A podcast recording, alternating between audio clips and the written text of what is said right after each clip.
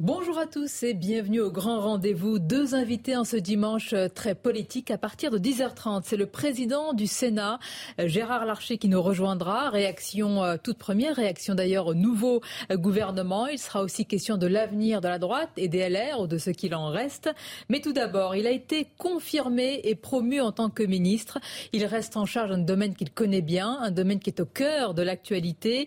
C'est l'Europe. Bonjour à vous, Clément Beaune. Bonjour, Sonia Mabrouk. Et merci d'être notre invité. Pour vous interroger, je suis entouré de mes camarades. Nicolas Barré des Échos, bonjour Nicolas. Bonjour Sonia. Et le penseur et sociologue Mathieu Bocoté, bonjour à vous Mathieu. Bonjour.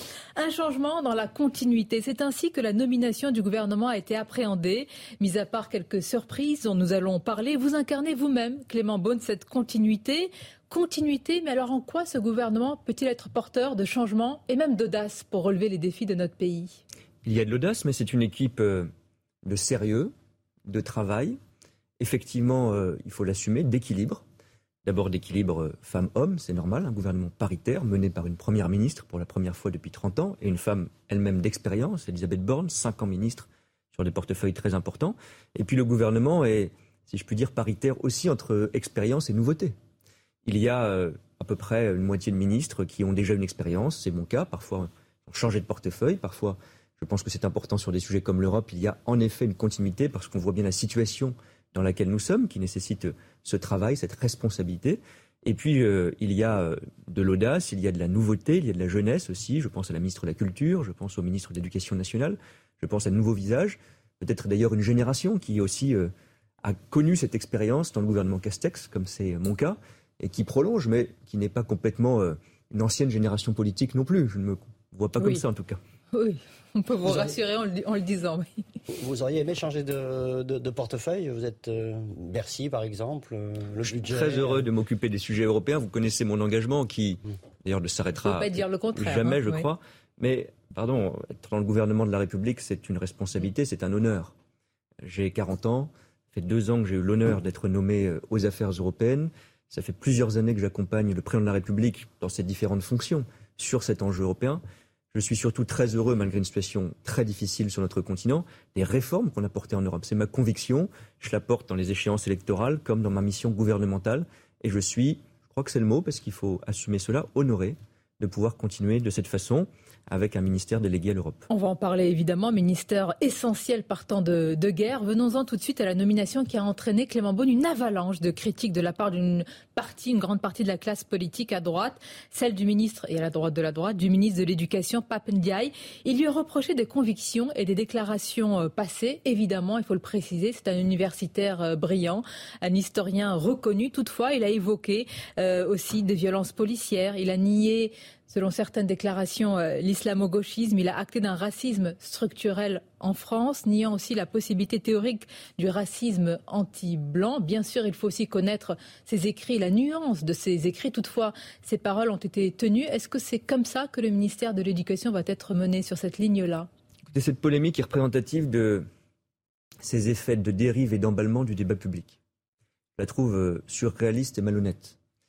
D'abord, nous avons un nouveau ministre d'éducation nationale, vous l'avez rappelé, qui est un grand universitaire, reconnu en France et au niveau international, qui a accepté une responsabilité très lourde, qui a prononcé un seul discours en tant que ministre de l'Éducation nationale et de la jeunesse, son discours de passation de pouvoir avec Jean-Michel Blanquer, et qui devra être jugé d'abord sur ses actes, bien sûr, et sur une ligne politique, j'insiste là-dessus parce qu'on perd quand même le sens de la raison et de la mesure, qui est euh, celle fixée et rappelée par le président de la République. Les grandes réformes qui seront portées pour l'école, c'est celle du renforcement des enseignements fondamentaux, du français, des mathématiques. Un mot sur lui-même. Je ne le connais pas personnellement, et je le connais comme citoyen et comme lecteur, et je le respecte infiniment. C'est un homme qui a toujours justement tenu ce sens de la nuance, qui n'est pas du tout, comme on le présente de manière euh, éhontée, assez scandaleuse, comme un wokiste, un indigéniste, un communautariste. Ça n'est jamais son propos. Travailler sur euh, la question des minorités, sur la question des discriminations, sur la question du racisme. Est-ce que c'est sombrer dans un communautarisme C'est absolument important. Ce ne sont pas ces travaux qui sont mis en cause, ce sont ces dernières déclarations. Mais ces déclarations, moi j'en ai sans doute je ne les ai pas toutes lues et toutes entendues. J'en ai écouté beaucoup parce que c'est quelqu'un, je ne savais pas qu'il deviendrait ministre de l'Éducation nationale, que je suivais euh, avec intérêt. Il a parlé, euh, on peut réécouter d'ailleurs, on gagnerait à réécouter ses déclarations. Il a nié justement les questions euh, de privilèges blancs, de racisme d'État. Il a dit qu'il y avait dans notre société, avec des formulations variables, euh, des phénomènes racistes, des phénomènes de discrimination. C'est une évidence et heureusement qu'on le rappelle. Mhm. Heureusement qu'on le rappelle. Et heureusement, heureusement qu'on travaille sur ces sujets parce qu'il a une approche d'universitaire qui creuse ces sujets. Moi, je défends cette idée de savoir et de travail. Il a quand même dit dans une déclaration au journal Le Monde que l'idéologie woke était un épouvantail plus qu'une réalité sociale ou idéologique. Euh, est-ce que c'est aussi euh, votre ligne? Est-ce que c'est la, nouvelle ligne du, gouvernement? Vous voyez, il y, a, deux choses, parce que vous dites, hein, mais très différentes. Il n'a jamais développé quelque chose qui pourrait s'assimiler à hmm. cette idéologie woke. Jamais, je crois. D'ailleurs, qui est souvent mal définie. Mais euh, ce qu'on appelle, en mélangeant tout, l'indigénisme, le wokisme, etc., l'islamo-gauchisme, euh, il n'a jamais été soupçonné ou soupçonnable d'un quelconque propos dans le sens. Après, il y a une appréciation plus subjective, plus personnelle. Est-ce que ce débat sur le wokisme ou euh, cette dérive wokiste qui peut exister à certains endroits du monde, notamment dans le monde anglo-saxon, est le défi principal de notre éducation, de notre université, etc. Sa position, je crois, c'est que ça n'est pas le cas. Je pense qu'il a raison sur ce point, mais les choses n'ont pas changé. les choses n'ont pas changé dans la ligne du président et du gouvernement sur ce point. Euh, pardonnez néanmoins de vous confesser ma perplexité entre Jean-Michel Blanquer, qui représentait une ligne. On se souviendra, au mois de janvier, par exemple, il organise, il participe à un grand colloque qui nomme le problème woke à l'université, mais pas seulement, qui s'inquiète de l'islamo-gauchisme à l'université, qui condamne des concepts de, euh, de racisme structurel en France, qui, bon, on voit un peu, et de l'autre côté... Il a parlé à ce moment-là du racisme structurel. Mais de, de, mémoire, oui. Et de l'autre côté, Papendiaï, qui a un discours contraire. Il faut bien le dire. Vous nous dites, il n'y a pas un seul discours pour l'instant, mais vous ne l'avez pas choisi à partir de rien. Il y a une carrière, il y a une trajectoire. Votre gouvernement, il y a une trajectoire, il y a une pensée, il y a une réflexion. Est-ce qu'il n'y a pas néanmoins un changement de ligne évident à ce poste essentiel qu'est l'éducation nationale? Un, absolument pas. Absolument pas. Mais absolument parce que Donc, regardez. Il y a une continuité entre Jean-Michel Blanquer et M. Papendiaï. Je, je, veux parler quand même du fond. Je ne veux pas être trop dans le détail de toutes les mesures. Mais ce qu'a porté Jean-Michel Blanquer, qu'on a lui-même souvent caricaturé, c'est une école républicaine, c'est une école sociale et la justice sociale, le dédoublement des classes. C'est aujourd'hui le renforcement qui est prévu dans le programme qui sera appliqué par Papendiaï euh, de euh, l'enseignement du français et des mathématiques à l'école primaire et euh, en sixième, donc les savoirs fondamentaux de cette école républicaine de l'égalité des chances. Donc c'est ça le fond. Ensuite, il y a des nuances de sensibilité, d'expression. Je ne veux pas vous dire que ce sont les mêmes personnes. Là, on, est dans les nuances entre ces deux personnalités. C'est vraiment les nuances. Il a été présenté comme l'antithèse de Jean-Michel Moi, je crois que sur le fond de l'action, sur le fond de l'action, il y aura beaucoup d'éléments qui seront similaires sur cette égalité des chances, sur cette justice sociale. Et puis après, dans l'évaluation, qui honnêtement me semble pas être le cœur de la mission d'un ministre de l'Éducation nationale avant ou après. Dans l'évaluation de ce qu'est le wokisme, ce qu'est l'indigénisme, de ce qu'est le communautarisme, ils n'ont peut-être pas la même appréciation. Bon. Mais ah bah, ce qui est très. Euh, oui. D'accord. Donc vous le reconnaissez quand même. Parce que là, on est parti de. C'est la même ligne. Ah, ils n'ont peut-être pas la même appréciation. Sur le fond de la politique éducative. Ensuite, que les personnages dans les ministères n'aient pas les mêmes parcours, les mêmes sensibilités exactement, peut-être. Mais l'intérêt, c'est la ligne de fond et de réforme. Et surtout, surtout le plus important, face à un procès que je trouve extrêmement délirant, injuste et avec, disons-le. Pourquoi un procès délirant? Mais parce que quand vous voyez le déchaînement, alors ce sont les réseaux sociaux de nos jours de l'extrême droite. Euh, Madame Le Pen, Monsieur Zemmour, et d'ailleurs rejoint, maintenant il n'y a plus aucune ambiguïté, avec les mêmes termes, parfois plus violents encore, par euh, Rick Ciotti, euh, par Julien Aubert, par exemple, qui n'ont plus de républicains que l'ancienne étiquette.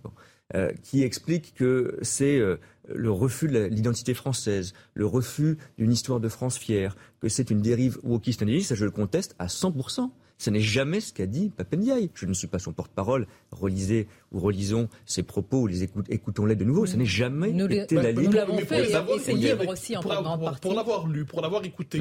Plusieurs des critiques qui sont formulées pour l'instant sont tout le moins audibles. On peut les entendre. Pour vous, pour vous, fondamentalement, la critique de Papendiaï en ce moment, c'est une critique d'extrême droite.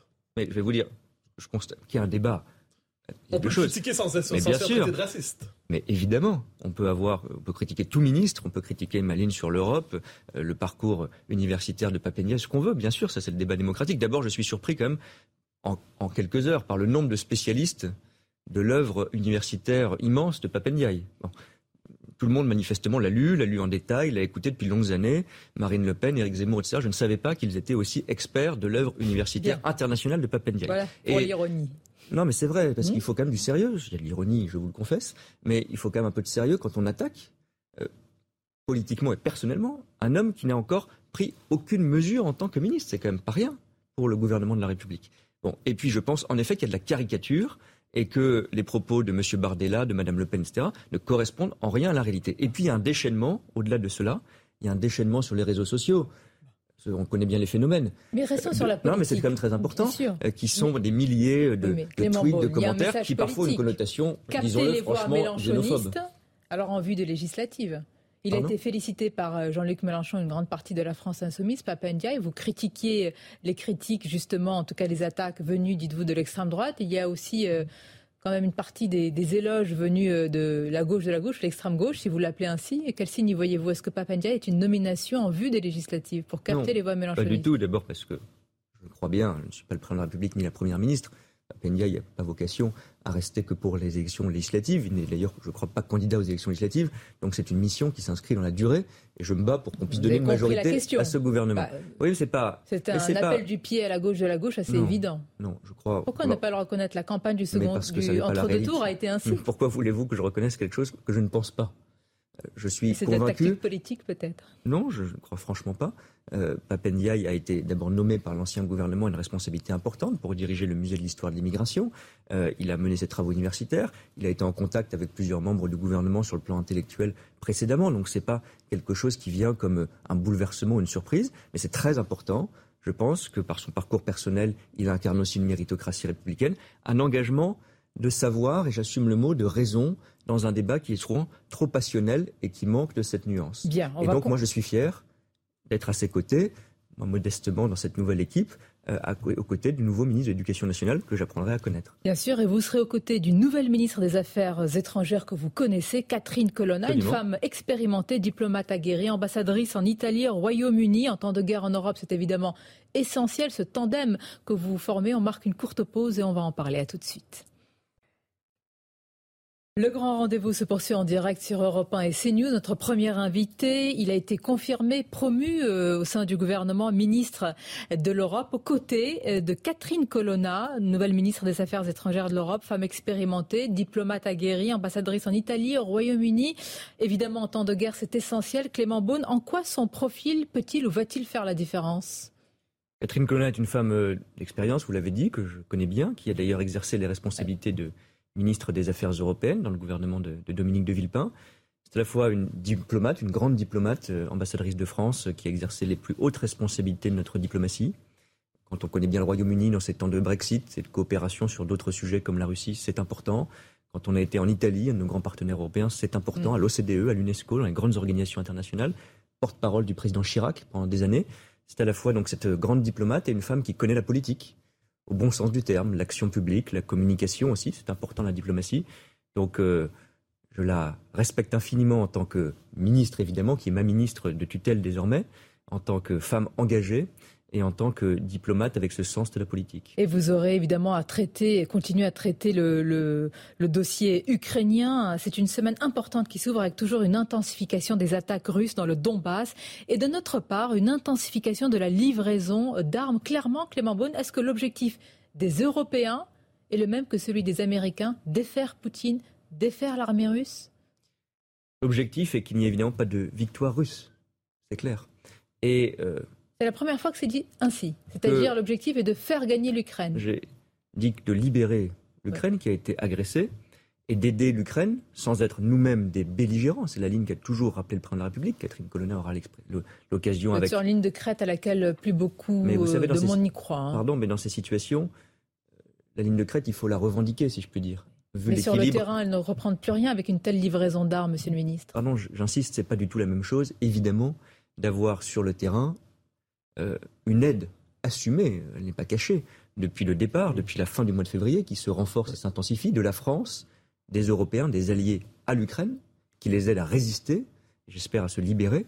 Et ce n'est pas la même chose, évidemment, d'avoir euh, des combattants à nous sur le terrain. Ça, nous le refusons, parce que nous pensons, non pas par euh, lâcheté ou par refus d'un soutien actif à l'Ukraine, mais parce que nous pensons que cela envenimerait de manière probablement irréversible et extrêmement grave la situation, ce qui n'en intérêt de personne. Et donc nous tenons la même ligne derrière le président de la République, aujourd'hui Catherine Colonna et le nouveau ministre des Armées, Sébastien Lecornu, qui est celle de la France et celle de toute l'Europe, garder un canal de discussion autant que possible avec Vladimir Poutine, être en soutien évidemment avant tout à l'Ukraine sur le plan humanitaire et sur le plan militaire, comme les Américains. Mais que, que, peut vouloir dire dans les circonstances actuelles défaire Poutine? Parce qu'on j'entends bien, mais la formule circule. Vous dites euh, éviter que la Russie ne, l'emporte, éviter que la Russie ne triomphe. Qu'est-ce que ça peut vouloir dire? C'est-à-dire reprendre le Donbass, reprendre la Crimée, euh, chasser simplement la Russie des zones occupées depuis le début de la guerre? Que pourrait représenter une victoire, tout le moins une victoire pour l'Occident et une défaite pour la Russie, qui éviterait par ailleurs de monter aux extrêmes? Il y a deux choses. D'abord, nous l'avons toujours dit, le président de la République l'a encore rappelé cette semaine après un échange avec euh, Volodymyr Zelensky, le président ukrainien. Si l'Ukraine rentre dans une discussion, dans une négociation, c'est un pays souverain. On se bat justement pour sa souveraineté. C'est à l'Ukraine, à son président, de définir seul, avec le soutien que nous apportons, mais seul les paramètres d'une discussion, d'une négociation et d'une éventuelle paix. Notre responsabilité, ça n'est pas de définir, je crois que ça n'aiderait pas, pardon pour cette diplomatie euh, assumée, je crois que ça n'aiderait pas de définir tel ou tel critère, tel ou tel paramètre. C'est un pays qui avait déjà, ça, ça a été très clair, attaqué, agressé, amputé par la Crimée et de facto par le Donbass il y a mhm. plusieurs années. Nous l'avons toujours dénoncé, nous l'avons toujours dit. Il y avait, vous avez raison de le rappeler, une ambiguïté, plus qu'une ambiguïté, une complicité sur ce point déjà de l'extrême droite et d'une partie de l'extrême gauche française. Et aujourd'hui, face à une agression insupportable et supplémentaire, de donner à l'Ukraine tous les moyens de sauvegarder tout son territoire. Après, M. Zelensky, s'il parvient, s'il souhaite, et si c'est possible, puisque les tentatives diplomatiques à l'égard de la Russie n'ont pas marché aujourd'hui, avoir une discussion et des paramètres de paix, d'apaisement, de sécurité, c'est à lui de les définir. Face à, la menace russe, la Suède et la Finlande veulent euh, adhérer à l'OTAN. Est-ce que, première chose, vous pensez que ça peut être perçu par la Russie comme une provocation? Et deuxièmement, est-ce que la Turquie peut euh, bloquer euh, indéfiniment cette demande d'adhésion? Alors d'abord, c'est très important ce qui se passe avec euh, la demande d'adhésion formellement déposée il y a quelques jours par euh, la Suède et par la Finlande. Ça n'était pas leur position historique. Du côté de l'OTAN, il y avait toujours, puisqu'on a beaucoup parlé de l'élargissement de l'OTAN, il y avait toujours, c'est dans les statuts de l'OTAN, une politique dite de porte ouverte qui pouvait s'appliquer, mmh. ça a été beaucoup fantasmé, instrumentalisé par la Russie à d'autres pays comme l'Ukraine, mais surtout à des pays qui étaient sur le sol européen non membres comme la Suède et la Finlande. Aujourd'hui, M. Poutine a réussi cette formidable prouesse d'unifier les Européens et de changer la géopolitique européenne pour plus d'unité et de fermeté, ils veulent, ces deux pays, rentrer dans l'OTAN. Ils sont les bienvenus, nous voulons qu'ils rentrent. Ça n'est pas une provocation, il il faut quand même pas inverser les choses. Monsieur le ministre, vous dites nous, Européens, mais ils cherchent surtout la sécurité américaine. Alors j'y viens, l'OTAN, c'est surtout que les États-Unis. Mais c'est quand même d'abord les États-Unis. c'est quand même très important parce que moi, le mot de provocation euh, me met en quelque sorte euh, en colère. Parce que c'est une forme de déresponsabilisation de la Russie de M. Poutine. Euh, provocation. De quoi tout cela vient-il? Du fait que M. Poutine a agressé, sans aucune justification, l'Ukraine. Non, mais je sais que vous ne pensez pas le contraire, mais je précise que M. Poutine a agressé, sans aucune justification et de manière monstrueusement brutale, l'Ukraine depuis le 24 février. La réaction, je le comprends, et nous les accueillons volontiers, c'est que la Suède et la Finlande veulent aujourd'hui rentrer dans une organisation. quitte à avoir une frontière de, 1300 km désormais, hein, c'est bien ça, la Finlande, avec la Russie, c'est-à-dire c'est ça. Euh, non, non, on, pose la question, c'est-à-dire que là, il pourrait y avoir face à face euh, des soldats russes et des soldats euh, de l'OTAN. Ce n'est pas le cas aujourd'hui. Il y a toujours eu. Il y aura toujours, c'était la Finlande et la Suède de le dire, ils ne sont pas encore membres de l'OTAN. Il y aura évidemment le souhait de ne pas être dans aucune provocation qui pourrait être instrumentalisée, mais, mais ça n'est pas le cas aujourd'hui. Ils veulent adhérer. C'est une des raisons pour lesquelles la Finlande, historiquement, avait voulu garder une forme de neutralité et de distance raisonnable, si je puis dire, à la Russie sur le plan géopolitique, parce qu'elle a une frontière avec la Russie, parce qu'elle sait ce que c'est que la menace russe. Aujourd'hui, la Finlande pense que sa protection meilleure, euh, c'est l'OTAN. Et j'insiste parce que c'est très important sur l'Europe. L'OTAN, ce n'est pas la négation de la défense européenne. C'est les deux qu'il faut faire. Mais vous avez probablement lu la tribune très importante, je crois, d'Henri Guénaud, la semaine dernière, où il y a une dizaine de jours. Avec cette formule, nous marchons comme des somnambules vers la guerre. Donc, autrement dit, d'une étape à l'autre, une forme d'engrenage. Il fait référence à 1914. La possibilité aujourd'hui d'un conflit, d'une montée aux, aux une forme d'escalade sur le, sur le territoire européen. Est-ce que vous redoutez ce que redoute Henri Guénaud dans son texte?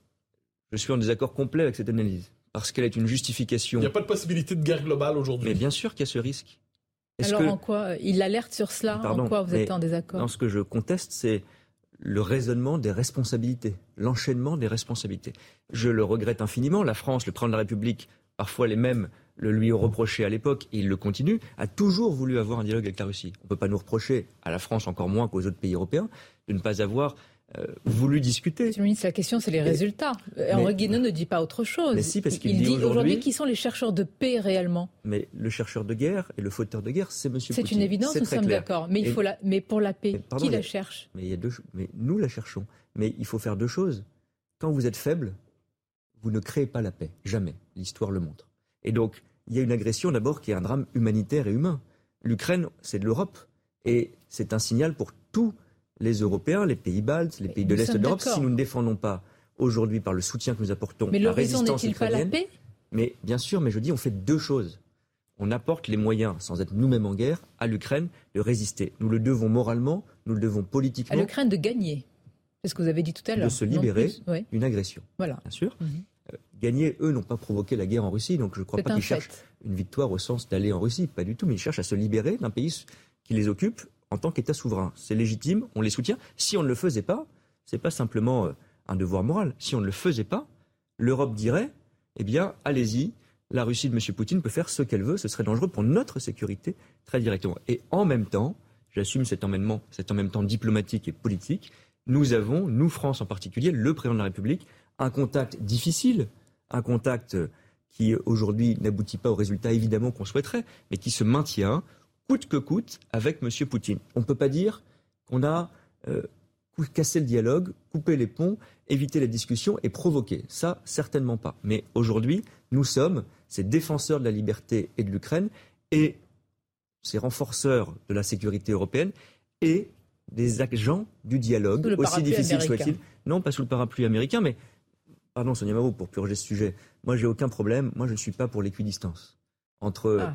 Euh, le Moscou de M. Poutine et le Washington de M. Biden, pour moi, il est clair que nos alliances sont avec le Washington de M. Biden. D'accord, ça c'est une, euh, ça, c'est très clair. C'est une attaque à l'encontre de Jean-Luc Mélenchon. qui n'a jamais été très clair, qui maintenant... Euh, Toujours pas clair selon vous, Jean-Luc Mélenchon? Mais, pardon, quand on a changé de discours le 25 février au lendemain de l'attaque russe, c'est une clarification pas totale et pour le moins tardive. Il disait encore sur des plateaux de télévision au début du mois de février que la menace russe c'était, je cite, du pipeau monté par les Américains. Donc, soyons clairs, nous sommes des membres de l'OTAN, nous sommes des alliés des États-Unis d'Amérique, mais nous avons toujours défendu avec aucun soutien, aucun soutien, ni au Parlement français, ni au Parlement européen de la France insoumise, l'indépendance européenne. C'est comme ça qu'il faut faire. Nos alliances sont avec les États-Unis, mais on doit renforcer l'indépendance européenne. Le reste, c'est de la complicité avec les pires régimes. Et nous sommes toujours en période électorale. C'est aussi la bataille qui se joue. Vous êtes aussi euh, candidat euh, aux législatives Clément Beaune et évidemment en charge de ce dossier crucial qui est l'Europe. Merci d'avoir été notre premier invité au grand rendez-vous. Restez avec nous à suivre. Première réaction au nouveau gouvernement, au défi surtout évidemment euh, pour la France du président du Sénat, Gérard Larcher. À tout de suite. La suite du grand rendez-vous invité à présent, c'est le président du Sénat qui nous réserve sa première euh, réaction euh, au nouveau gouvernement. Bonjour Gérard Larcher. Bonjour, bonjour à tous Merci d'être euh, avec nous. Nous étions avec Clément Beaune qui a défendu, évidemment, il en fait partie, cette nouvelle équipe. Comment vous jugez, Gérard Larcher, avec un peu de recul, le signal envoyé par cette nouvelle équipe, ce nouveau gouvernement? D'abord, j'ai eu un contact avec Madame la Première ministre mercredi dernier. Euh, d'abord pour lui souhaiter bonne chance euh, et en même temps euh, tracer ce que seraient les perspectives législatives, mais en même temps parler de l'état du pays. Un pays que je considère fracturé. Il n'est que de regarder les résultats des élections. Il n'est que d'aller dans une partie du pays où nous voyons, j'étais dans l'Eure et dans le Loir-et-Cher cette semaine, dans des communes rurales, 57% des communes rurales ont voté pour Marine Le Pen euh, au, deuxième tour. Donc il y a un vrai sujet. Et puis, euh, je lui ai parlé d'un sujet majeur, à mes yeux, pour les semaines qui viennent. Il y a bien sûr la question du pouvoir d'achat, mais il y a la question de l'état de l'accueil des urgences dans nos établissements de santé. Euh, elle a accordé un grand entretien, c'est son premier ce matin dans le JDD. Elle a évoqué les défis, les urgences, pouvoir d'achat, inflation. À lire l'entretien, ce sujet n'a pas été évoqué. Pourquoi selon vous? Je ne sais pas pourquoi, nous l'avons évoqué ensemble, je pense que c'est un sujet qui va s'imposer parce que c'est un sujet profond euh, d'égalité et d'attente sur l'ensemble du territoire. Quand on voit ce qui se passe à Bordeaux, mais je pourrais vous parler de l'hôpital de Montmorillon ou de l'hôpital de Chinon, euh, ou tout simplement chez moi, dans mon département, euh, de la difficulté du délai d'attente aux urgences. Je, note qu'à la question sur le signal envoyé par le gouvernement, vous répondez sur les défis. Vous pensez que les têtes, les nominations, les femmes et les hommes ne, sont pas, j'allais dire, le principal oh, sujet en ce moment Je crois qu'on est vraiment dans, la continuité. D'ailleurs, j'ai entendu le, ministre Clément Beaune euh, tout à l'heure le dire. Je pensais à l'article 20 de la Constitution, euh, vous savez, euh, détermine, le gouvernement doit déterminer, conduire la politique de la nation. Mmh. En fait, j'ai l'impression que l'article 20 s'applique au président de la République. C'est donc le président de la République qui va déterminer. Là, on est dans la continuité, et, en fait. et, et, et, et assurer. Vous, vous, dites qu'il faut, vous dites qu'il faut euh, recoudre une France fracturée, c'est ce que vous disiez dans le Figaro. Et ça signifie quoi exactement? Comment on recoud? On recoud d'abord en, en recréant la confiance, en changeant de mode de gouvernance en étant moins vertical, en faisant confiance au territoire, en ayant le sentiment que tout n'arrive pas de manière univoque d'en haut. Regardez, bien sûr, il y a l'effet pandémie. Ce qui s'est passé dans nos outre-mer, euh, au deuxième tour notamment de l'élection présidentielle, et je pense à Antiguyane, si on ne retrouve pas euh, cette horizontalité nécessaire, un dialogue avec les territoires, une proximité avec les citoyens, moi je constate que 60% de ceux qui ont voté au premier tour, ils ont voté pour euh, des candidats issus de partis euh, à caractère extrême. Mais permettez de revenir sur cette question. Vous parlez d'un pays fracturé. Vous avez parlé il y a quelques semaines déjà d'une possible crise de légitimité. Est-ce que pour vous, les, le, nouveau gouvernement est conscient des fractures profondes du pays ou il demeure à la surface? J'ai l'impression, en tous les cas, de mon échange avec euh, la Première ministre, qu'elle est consciente de cela et et euh, je dois dire que sans doute euh, sa campagne électorale euh, dans un territoire que je connais particulièrement bien, le bocage virois va lui permettre de mesurer ce que ressentent les Françaises et les Français, même si le Calvados n'est pas l'exemple le plus flagrant. la réalité, je pense qu'elle va la sentir. C'est indispensable. Mais a priori, plutôt favorable. Donc, vous, convergez dans la lecture des faits. C'est-à-dire, fondamentalement, elle a la même inquiétude que vous. Vous ne croyez pas que le gouvernement est à distance en ce moment de ces fractures dont vous parlez. On va voir la, manière de pratiquer. Et nous, au Sénat, qui représentons les territoires, ce sera une exigence extrêmement forte. Euh, et nous verrons la manière de gouverner, la manière de proposer. Est-ce que demain, euh, nous allons vers une plus grande décentralisation, une plus grande confiance avec les élus? Le président de la République, dans son discours d'investiture, nous a annoncé euh, qu'il entendait avoir l'exécutif, le Parlement, les partenaires sociaux, les forces vives, des relations différentes. Euh, dont acte. Il avait d'ailleurs oublié les élus locaux, mais je pense que ça n'est qu'une qu'une omission. Eh bien, c'est cette nouvelle méthode de gouvernement de gouvernance qu'il faut. Vous y croyez, Gérard Larcher, parce que chat chaudé craint. Vous y croyez, c'est oh, une. D'abord, euh, euh, comme vétérinaire, je, ne crains pas l'eau froide, euh, et je dis simplement ben, qu'il faut changer de mode de gouvernement. D'ailleurs, puisque j'ai rencontré le président de la République à la veille de la cérémonie d'investiture, nous avons abordé tous ces sujets. J'allais dire en toute franchise. On était tous les deux. j'allais dire en trace directe, comme on dit pour les ceux qui sont spécialistes du ski. Euh, ce qui est direct et dans la continuité, ce sont quand même des ministres que vous connaissez bien, qui sont et qui viennent de, la droite et qui sont à des postes essentiels parce que régalien aussi, Gérald Darmanin à l'intérieur, Bruno Le Maire euh, évidemment à Bercy, Sébastien Lecornu aux armées. Ce sont trois personnalités de droite. Là, c'est un gage pour vous de, sérieux aussi, de, réussite, de résultats? Écoutez, ils sont donc dans leur continuité. Il y a de vraies différences. Euh, entre le regard que je peux porter et leur regard. Il y a de vraies différences entre le macronisme, je fais simple, et ce que proposent les républicains avec leur allié centriste euh, sur le régalien. Euh, peut-être on y reviendra sur la question de l'universalisme. Nous n'avons pas la même vision. Sur la question de la décentralisation, sur la question de la sécurité, nous avons aussi, pardonnez-moi, je veux le dire, euh, sur la question de la, décentralisation, sur l'attitude face euh, à la situation financière et à la dépense publique. Vous venez de dire le mot un désaccord sur la question de l'universalisme. On comprend le clin d'œil. Vous faites référence probablement à la nomination de Papendiaï comme ministre de l'Éducation nationale. Que représente pour vous cette nomination? Est-ce qu'elle vous inquiète? Euh, Je veux dire, je ne fais pas partie de ceux qui applaudissent. Je crois que c'est M. Mélenchon. ni de ceux qui sont horrifiés. Je veux penser au Rassemblement euh, national. aussi je ne fais pas partie de cela. Je ah. dis, on va voir ça nécessite une grande vigilance. Parce que euh, on passe d'un ministre, Jean-Michel Blanquer, dont on connaît, euh, j'allais dire, les valeurs. Avec lequel vous partagez l'essentiel. Euh, universaliste, vous avouez mmh. parfois des débats. Ben, il a conduit une politique extrêmement claire autour de l'école, mmh. qui est un pilier essentiel, me semble-t-il, pour le projet, et y compris pour recoudre le pays, pour redonner une vraie chance à chaque enfant de ce pays. Et ce nouveau ministre que je ne connaissais euh, que par quelques travaux dont on avait entendu parler. Euh, bon, y a-t-il un racisme structurel en France? Je crois que non. Euh, Vous croyez ou il n'y a pas? Hein? Vous croyez ou il n'y a pas? Il n'y a pas. C'est une question. il n'y a pas, soyons clairs. ce qui ne veut pas dire qu'il n'y ait pas de racisme. il n'y a pas, me semble-t-il, de violence policière. Il peut y avoir des violences de policiers. Donc nous serons attentifs. Et il y a de ça existe ça? Bien sûr, ben, il suffit d'en parler avec un certain nombre de professeurs d'université ou euh, d'aller, euh, euh, j'allais dire, préparer une, une conférence à Sciences Po pour voir que c'est quand même une réalité qui existe. Donc cette nomination vous inquiète? Lui, il vient de Sciences Po? Nous serons extrêmement attentifs, je dois le dire, parce que euh, c'est la nomination, certains auraient dit disruptive, en tous les cas, c'est une rupture de continuité. Rupture de continuité, pardonnez-moi de souligner les différences avec certains dans votre camp, Gérard Larcher quand même, Eric Ciotti dit que c'est un ministre adepte de l'islamo-gauchisme, un militant anti-flic. Là, il y a des dissensions. On note votre position nuancée. En tous les cas, vous êtes dans l'attente. Vous jugerez sur Moi, les Moi, je ne juge. Que sur les je suis un thomiste pur. Je juge sur pièce et sur place. Un autre donc pas sur les déclarations passées.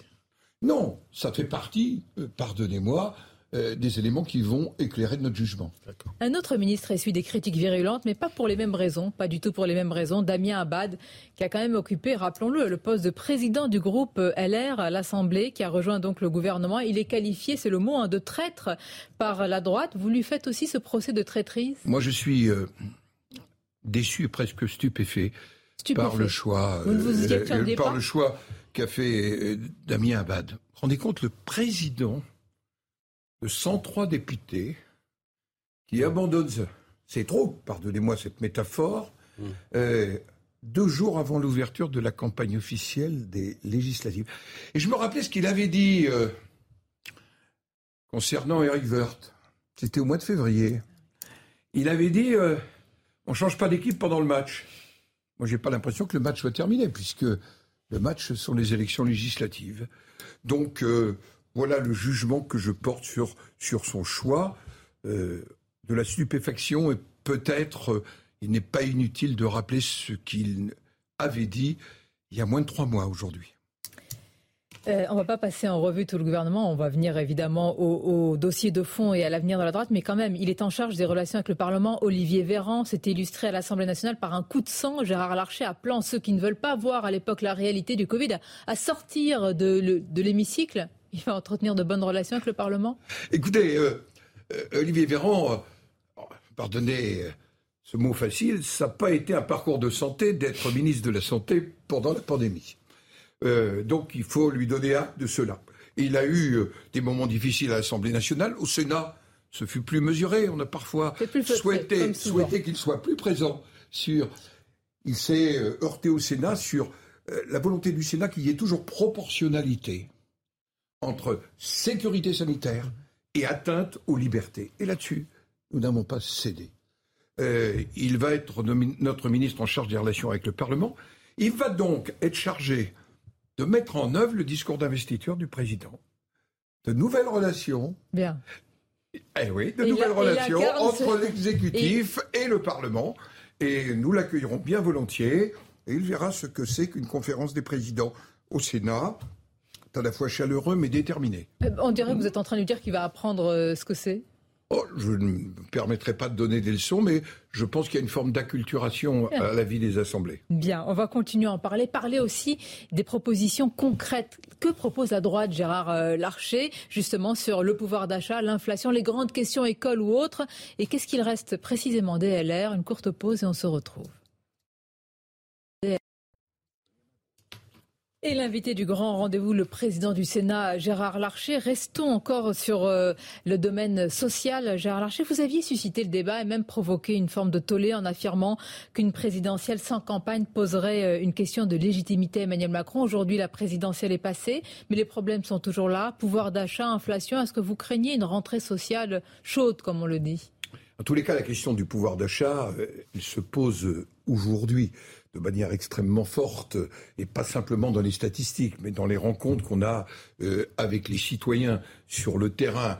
Dans ma propre permanence, ce sujet-là, il est un sujet aujourd'hui qui est au rendez-vous, et dans lequel notamment les plus faibles sont particulièrement exposés parce que euh, quand ça touche euh, la mobilité, l'alimentation et dans quelques dans quelques mois le chauffage, mais aussi le coût de l'énergie. La Première ministre prépare une, euh, Alors, nous allons avoir, une série euh, de décisions. C'était un des objets de notre échange mercredi, euh, projet de loi de finances rectificative qui va s'ajouter à d'autres décisions qui avaient été prises par le précédent gouvernement et qui déjà, on était sous la Jean Castex, Premier ministre, avait aligné 24 milliards on va sans doute nous proposer une enveloppe qu'on ne sait pas encore. Mais vous êtes d'accord avec cette politique, Jean Larcher Il y a un besoin urgent de, soutenir le pouvoir d'achat. Oui, mais est-ce que ça se règle en bloquant les prix, en bloquant les loyers C'est pas ce qu'elle propose.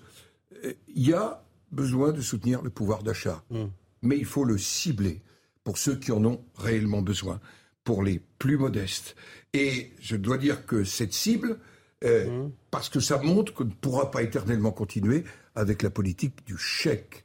Et cibler euh, va être une des réponses auxquelles nous allons être attentifs. Ce que je vois dans la liste qui est légitime, la liste qui est légitime, qui va nous être proposée dans quelques semaines, c'est qu'il n'y a aucune proposition, ni de recette, ni d'économie. Ça veut dire qu'on continue dans le quoi qu'il en coûte et on s'en va vers le quoi qu'il advienne, avec une réalité qui va un jour s'imposer à nous de retrouver des équilibres.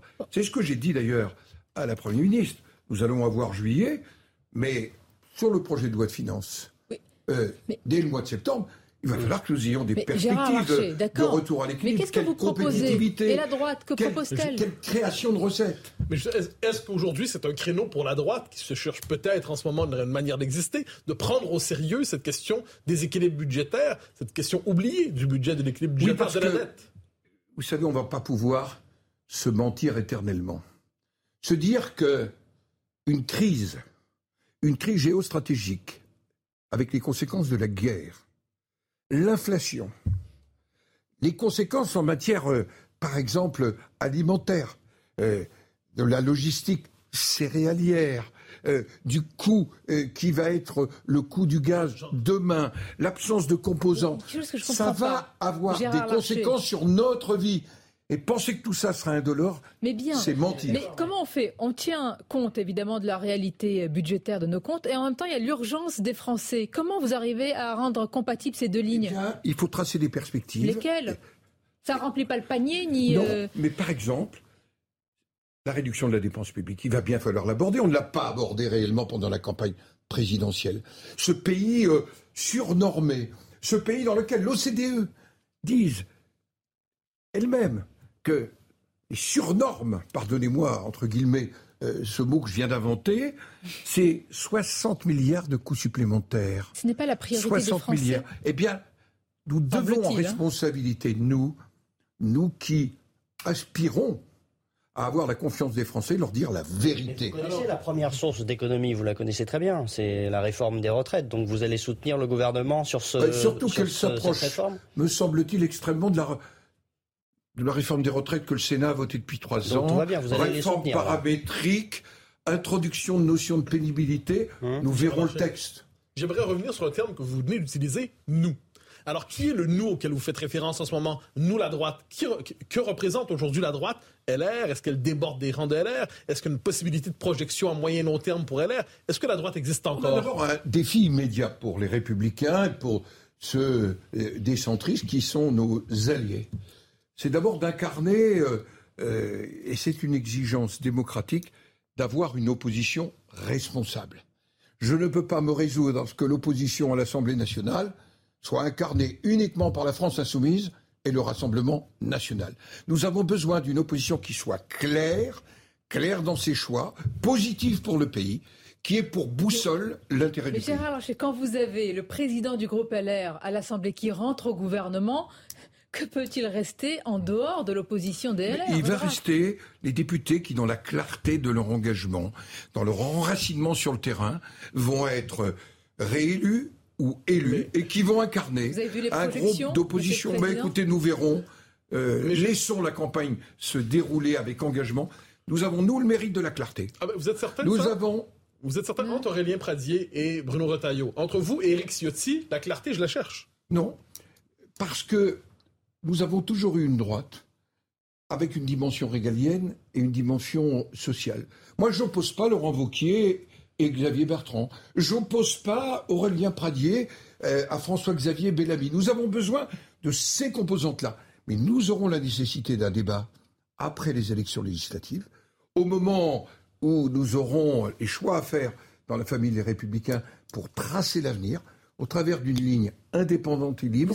Comment nous voyons comment nous reparlons de français, comment nous retrouvons leur confiance, et je m'y investirai totalement. Et qui peut faire la synthèse entre toutes ces lignes que vous évoquez? bah, Nous le verrons. nous le verrons d'abord. Nous le verrons à l'occasion des débats. Il y a des tensions réelles chez LR en ce moment. Est-ce qu'il n'y a pas, il y aura pas demain des tensions entre Gérald Darmanin et le nouveau ministre de l'Éducation euh, sur la question policière? Est-ce qu'il n'y a pas des tensions entre les socialistes qui ont abandonné la laïcité, l'Europe, l'économie de marché même régulée avec M. Mélenchon. Pourquoi faire un procès en permanence à notre famille politique alors qu'on n'en fait pas pour ceux qui ont construit des, coalitions, qui ont construit des coalitions, des cartels pour franchir les élections Je le dis clairement, je n'accepte pas ce procès. Nous avons, nous, à nous construire à nouveau, à réimaginer comment nous sommes ensemble, et ça va être le sujet des élections législatives, derrière les élections législatives, et faire les élections législatives dans la clarté, y compris euh, en ayant vu un certain nombre, mais pas si nombreux que ça, euh, de nos amis nous quitter, ça va nous permettre de repartir sur des bases saines. Avec qui Il faut un chef, il faut un leader toujours. Qui pour mener Est-ce qu'il y a un portrait robot, un favori euh, après Christian Jacob Un portrait robot, ça se construit. Ça va être le fruit du débat que nous allons avoir. Est-ce qu'il ressemble à Laurent Vauquier, ce portrait robot? Nous le verrons au cours du débat. Et bien sûr, il a des qualités. J'ai dit Laurent Vauquier, je n'oppose pas Xavier Bertrand, je n'oppose pas Aurélien Pradier, François-Xavier Bellamy. Pourtant, Aurélien Pradier, pardonnez-moi, Gérard Larcher, il y a quelques semaines, ici même au grand rendez-vous, nous a dit ça suffit, maintenant il faut choisir. Moi, je veux la droite sociale, il faut tourner, a-t-il dit, la page Nicolas Sarkozy. Moi, je veux les deux pages. Je veux, je veux la droite, mais non, je veux la droite, mais pardonnez-moi, c'est tout le sens de mon engagement. Nous portons, nous portons euh, sur la gouvernance, sur la solution à apporter aux questions de sécurité, de justice, aux questions migratoires, sur la décentralisation. Ça, c'est toute la partie régalienne, un projet. Mais nous devons être attentifs. Je pense que nous devons réinventer la relation dans le monde du travail, Nicolas Barotte, entre les salariés et l'entreprise. Nous devons être attentifs à ceux qui sont en dehors, en dehors du chemin. C'est pas quand, comme si vous étiez pas quand, 50, quand dans 57% des communes de moins de 1000 habitants, les, gens au second tour font le choix de Marine Le Pen. Est-ce que vous pensez qu'ils sont tous devenus euh, non républicains? Non. C'est une forme de, cri d'alarme. Et ça, nous devons l'entendre. Nous devons d'ailleurs sortir de nos espèces de certitudes d'appareil pour aller à leur rencontre. Gérard, je voudrais qu'on conclue quand même, mais c'est très important évidemment. Nous en avons parlé avec le ministre de l'Europe, Clément Beaune, sur l'Ukraine. Euh, on lui a posé directement la question, Clément Beaune, on lui a dit est-ce que l'objectif maintenant des Européens, comme celui des Américains, est de défaire Poutine? Et il a eu cette réponse. Il a dit qu'il s'agit de faire gagner désormais euh, l'Ukraine, de libérer l'Ukraine. Vous êtes sur cette même ligne-là?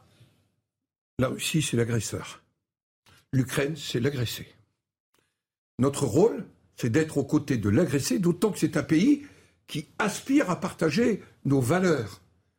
Et donc être aux côtés de l'Ukraine et ne pas détourner la tête et ne mmh. pas détourner la tête, ça nous rappelle à des valeurs fondamentales de nos démocraties. Le XXe siècle a tellement été parsemé d'exemples où les pays démocratiques ont détourné la tête. Est-ce que vous entendez euh, en Europe même L'alarme d'Henri Guénaud. Nous marchons comme des somnambules vers la guerre. Guerre totale, entend-il. Est-ce que, est que vous entendez cette alarme Je suis en désaccord. J'ai lu avec beaucoup d'attention euh, l'article euh, d'Henri Guénaud. Je suis en, désaccord. Il y a un point sur lequel je, peux converger. Il ne s'agit pas d'acculer, dit-il, ou d'humilier. Le XXe siècle nous a montré que les humiliations conduisaient à des drames. Et, je le partage avec le président de la République. Euh, il ne s'agit pas d'humilier la Fédération de Russie, mais il faut lui rappeler un certain nombre de choses. Et leur rappeler un certain nombre de choses, ça veut dire aujourd'hui soutenir les Ukrainiens dans leur combat pour l'intégrité de leur pays. Bien sûr. Enfin, ils sont envahis. Il y a une légitimité et nous sommes légitimes à les soutenir sans être co-belligérants. Vous voyez, vous voyez la complexité de la situation. On parle de la Crimée, on parle du Donbass. Autrement dit, la paix sera négociée et tous doivent avoir une porte de sortie. D'ailleurs, le président Zelensky l'a dit hier soir. Il n'y a de solution que diplomatique. Mm. Et il a d'ailleurs posé. Nous revenons à la situation hantée 24 février. Et nous discutons. Je crois que il faut d'abord que nous assurions cette capacité de l'Ukraine à négocier, pardonnez-moi, d'égal à égal. Et on a un changement de paradigme. Souvenez-vous, quelques jours après le 24 février, tout le monde s'attendait à ce que Kiev tombe en quelques jours. Aujourd'hui, inversion du paradigme. C'est l'armée russe qui est en grande difficulté. Euh, euh, nous avons un peuple qui résiste. Nous avons, oui, enfin, en très grande euh, difficulté. Nous avons des millions de réfugiés. Nous avons le drame de la mort. Nous avons des crimes qui sont aujourd'hui soutenir l'Ukraine, c'est ne pas détourner la tête, et en même temps, formule entre guillemets que j'ai entendue dans la bouche du ministre tout à l'heure en arrivant, en même temps, il va falloir préparer la dimension diplomatique, mais ça ne peut se faire qu'aux côtés des Ukrainiens et avec les Ukrainiens. Merci Gérard Larcher d'avoir été euh, l'un des invités avec Clément Beaune de ce grand rendez-vous. Merci à vous, merci évidemment à mes camarades Nicolas Barré et Mathieu Bocoté. Bon dimanche à vous tous sur nos antennes Europe 1 et CNews et à demain avec grand plaisir. When you make decisions for your company, you look for the no-brainers. If you have a lot of mailing to do, stamps.com is the ultimate no-brainer. Use the stamps.com mobile app to mail everything you need to keep your business running with up to 89% off USPS and UPS. Make the same no-brainer decision as over 1 million other businesses with stamps.com. Use code PROGRAM for a special offer. That's stamps.com, code PROGRAM.